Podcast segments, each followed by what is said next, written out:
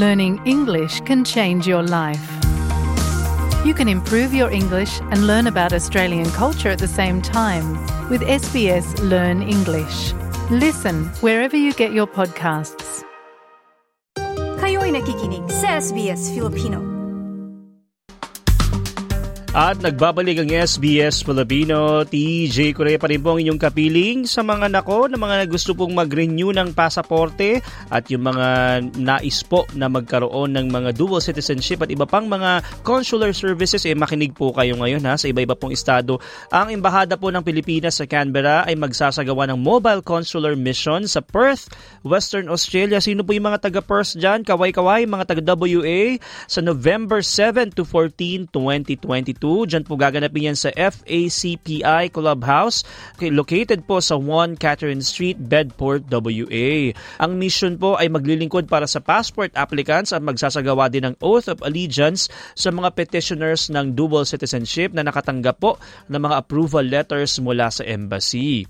Ang passport appointment slots po ay magiging available sa 22nd of October ng Sabado. Yan po ay October 22. Diyan po mag-open yung passport appointment slots around 7 p.m. Um, Perth time. Diyan po oras po ng Perth sa pamamagitan po ng DFA Global Online Appointment System na pwede pong ma-access sa www.passport.gov.ph forward slash appointment. Yan po yung pwede ninyong i-book yung, yung kung kayo po ay magre-renew ng passport. Pero sa October 22 pa po yan na hindi pa po yan uh, available sa ngayon. Ano? So paalala po eh sa para po sa mga hindi makakuha ng appointment slot sa panahon po ng booking period kasi po naku ubusan yan eh.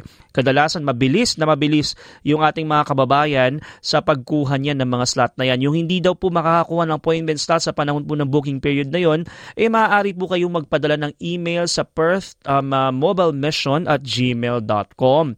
So ito pong email nga lang po ito ay ma-activate lamang ano po matapos po na mapuno yung appointment slot. So hindi pa po kayo makakapag-email sa ngayon. Kahit mag-email kayo, hindi pa po yan marirecognize. Okay po? Ang unang isa daang aplikante po na magpa- makakapagpadala ng data page ng kanilang pasaporte kasama ang mobile number sa email matapos mapuna ng lahat ng appointment slots ang makukonsidera po sa waitlist uh, para sa mobile mission sa Nobyembre sakaling pong may mga kanselasyon. So ulitin po natin, yung mag- makakapag um, uh, appointment slot po yung passport appointment slots, kukunin niyo po yan sa passport.gov.ph forward slash appointment sa October 22. Halimbawa po nagsara at hindi kayo nak- nakasama po doon, eh pwede po kayo magpadala naman sa, ng email sa perthmobilemission at gmail.com para po sa waitlist. So yun po yung first 100 po.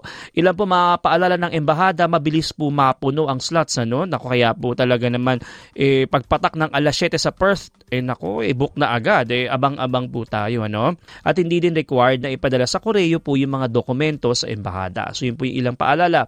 Isa rin pong uh, pinapaalala nila na hindi rin po, po pwede ang multiple booking sa isang kliyente para na rin po sa konsiderasyon ng iba. Hindi din po tatanggap ng walk-in applicant sa mga petsa po ng mobile consular mission. Para po sa mga detalye ng dual citizenship at karagdagang detalye po para sa mobile mission, ipuntahan niyo po yung website ng embahada na philembassy.org.au o di kaya naman puntahan niyo yan yung kanilang Facebook page, yung Philippine Embassy in Canberra.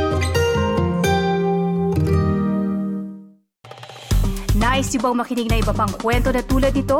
Makinig sa Apple Podcast, Google Podcast, Spotify o sa iba pang podcast apps.